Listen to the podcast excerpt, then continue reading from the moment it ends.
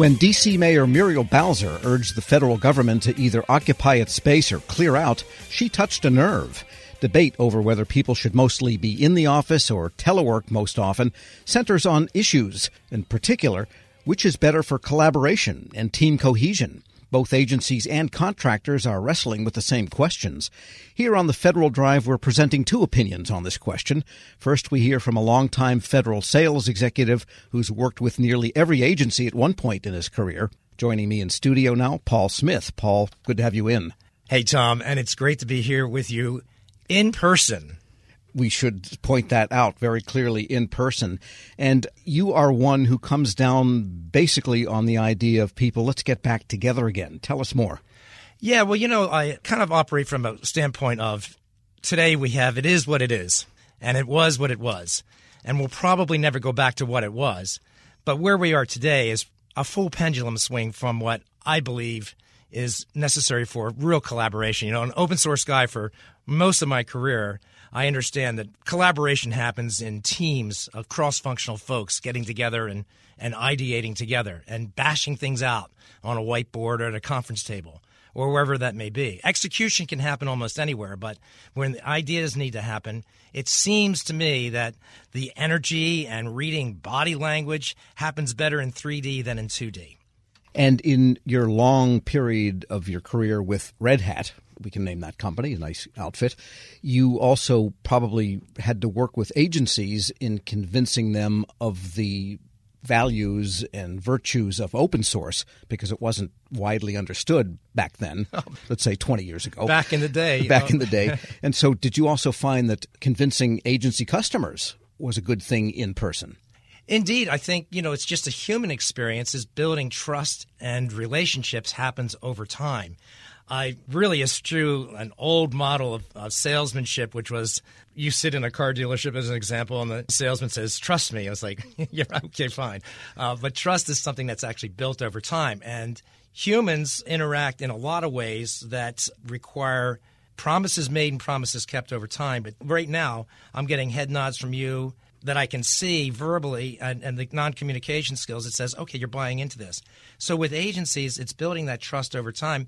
And mostly that's done from presence. It's being at the table, it's being at a conference, it's being on stage with somebody, it's doing philanthropic work through maybe some of many of the associations like AFCEA, and you build those relationships. Yes, those organizations have been working hard to get back to the in person event pretty steadily. Indeed, and I just saw out at the Consumer Electronics Show that Don Upson and his crew had a great showing out there, and people were very enthusiastic to get back and just get belly to belly, so to speak. Interesting. Now, the devil's advocate says that, well, we have Zoom, we have Teams, we have these collaborative platforms with everybody looking kind of not quite at you, but you know where their camera is not.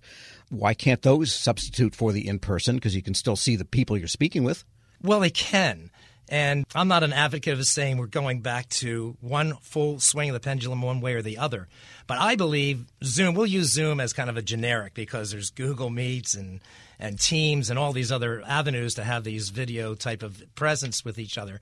But I believe they should be a supporting character, not the main character. And look, the hybrid workplace has been around forever.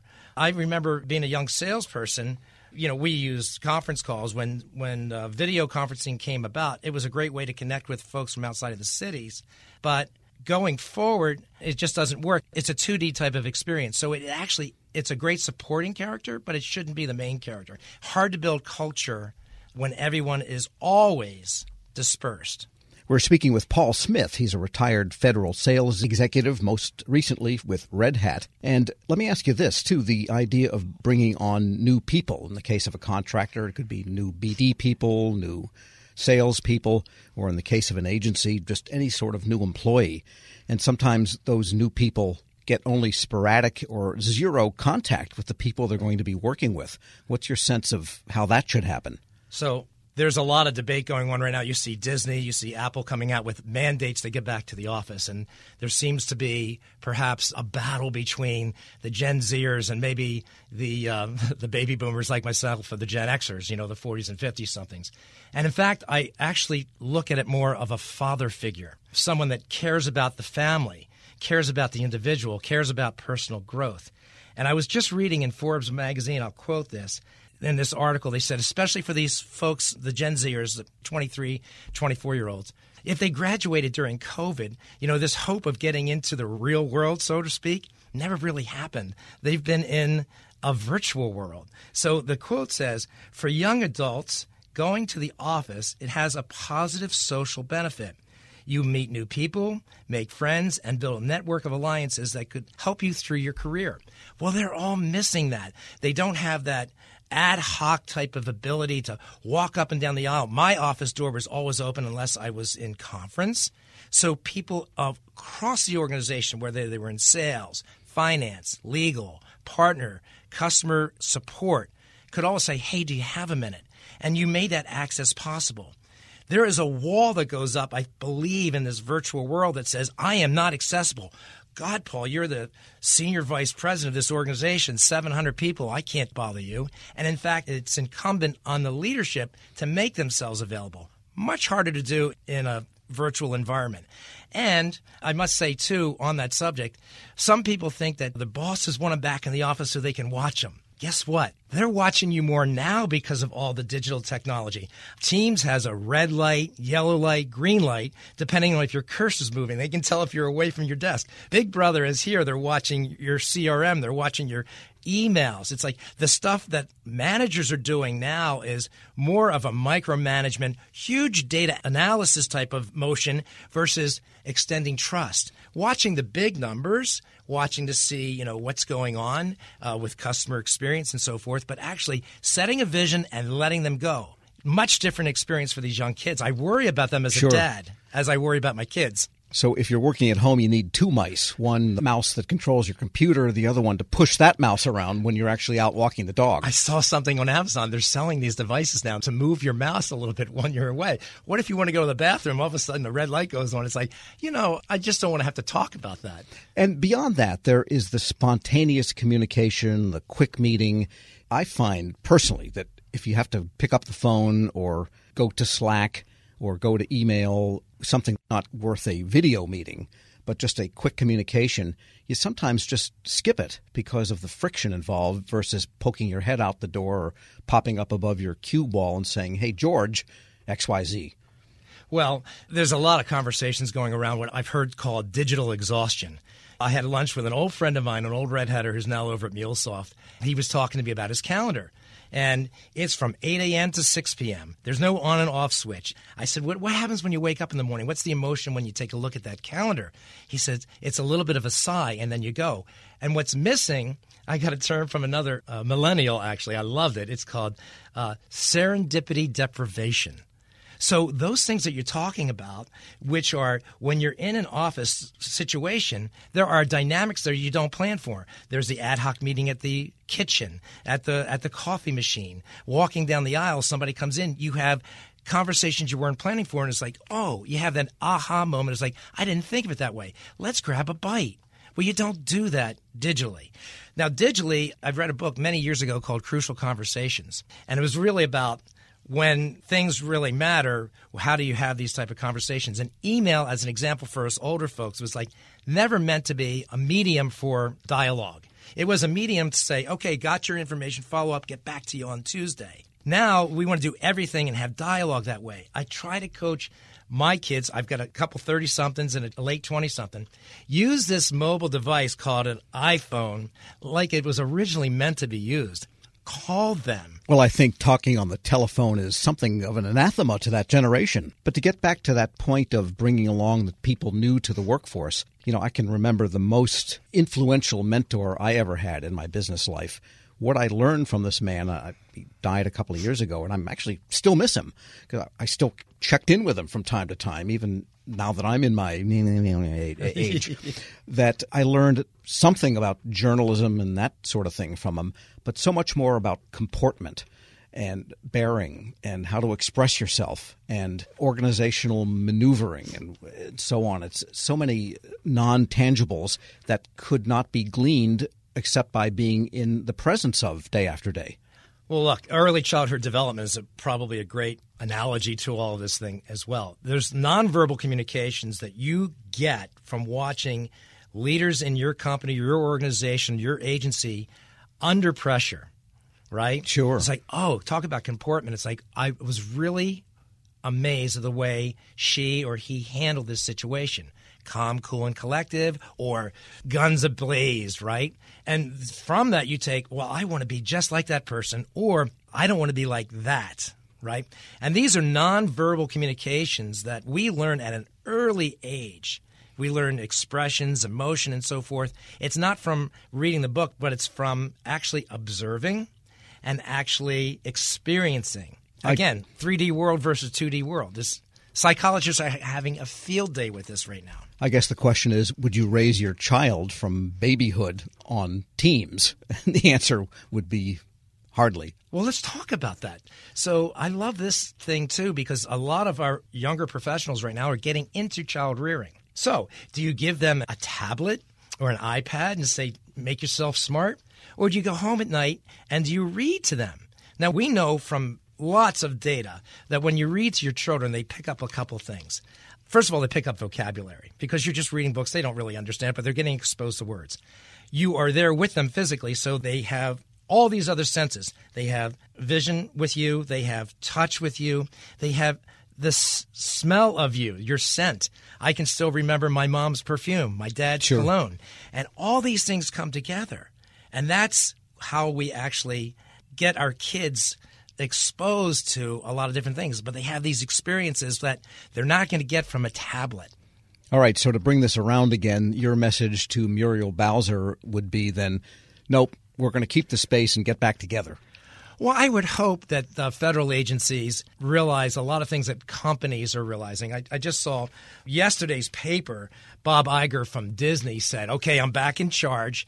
I love you. Look, uh, Disney is a benevolent dictatorship. That means he's a father that loves his family, loves his individuals, but they are a creative pool." And he says, "You know, I'm going to have you eat your vegetables." You may not like it, but you're going to love me in a couple years. And this creative team has got to get together. That's where the magic happens. That's where the culture happens. So there's going to be a mix, I believe, of strong leaders saying, let's reestablish our value system. What is good for our family, our corporation, our agency?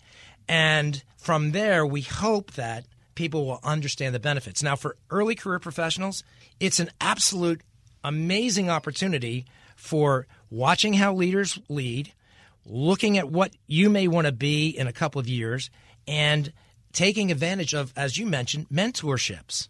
I always loved to have mentors. I had three executive coaches through my career, and I always loved to be the mentor as well. I had many folks that I had multiple one on one relationships with in both static and non static type of uh, relationships. Just cool stuff. Basic word, it's fun. And we'll leave it right there. Paul Smith is a retired federal sales executive, most recently with Red Hat. Thanks so much for joining me. Tom, so nice to actually see you again. And you look great, by the way. Thank you. That's always good to hear, too. and we're going to take a break, after which we'll hear from Mika Cross, a former military and intelligence community officer who specializes in workforce development. We'll post both interviews at federalnewsnetwork.com slash Federal Drive. Leadership today, especially within the federal workforce, is being tested more than ever before. Sean Ferguson, Senior Vice President of Government Relations and Chief of Staff to the Office of the Chairman at the Special Olympics, joins host Shane Canfield, CEO of WEPA, to discuss the importance of leadership, inclusion, and community building. To learn more about how you can get involved with the Special Olympics in your community, visit specialolympics.org slash get dash involved. Hello, and welcome to the Lessons in Leadership podcast. What are some of the biggest lessons that you've learned working with that community? Oh, uh, yeah, almost, uh, Shane, it's almost immeasurable. The things I've learned since I've been with Special Olympics. I, um, one of the things that drew me to Special Olympics uh, when I made the move over from from the NFL uh, was that my mother, my grandmother, my aunt all took care of of people with intellectual disabilities and and and physical disabilities as well. So all of my life, I was uh, interacting and around um, usually usually young people, but also adults with disabilities.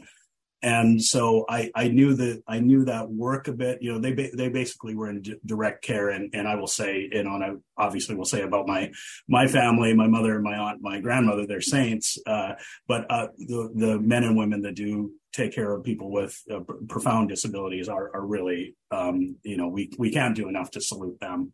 Um, they're they're really heroes, and um, so I was I was drawn when I I and I just saw that you know Special Olympics was looking for someone, and I thought, well, you know, take a look at it and see, see you know, throw uh, send in my information, and lo and behold, I I, I get hired, and um, I learn uh, every day almost something from especially from our athletes. Uh, we're blessed to have a number of athletes that work here in our office in washington d.c and you know, uh, Terrell, who who works in in our mailroom, who comes by with packages and deliveries.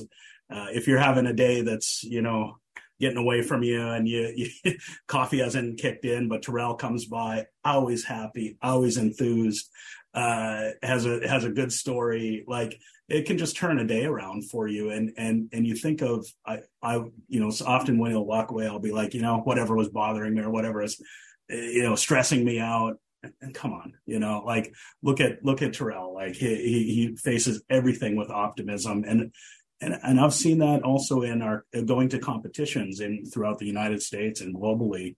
You see people who have had everything stacked against them.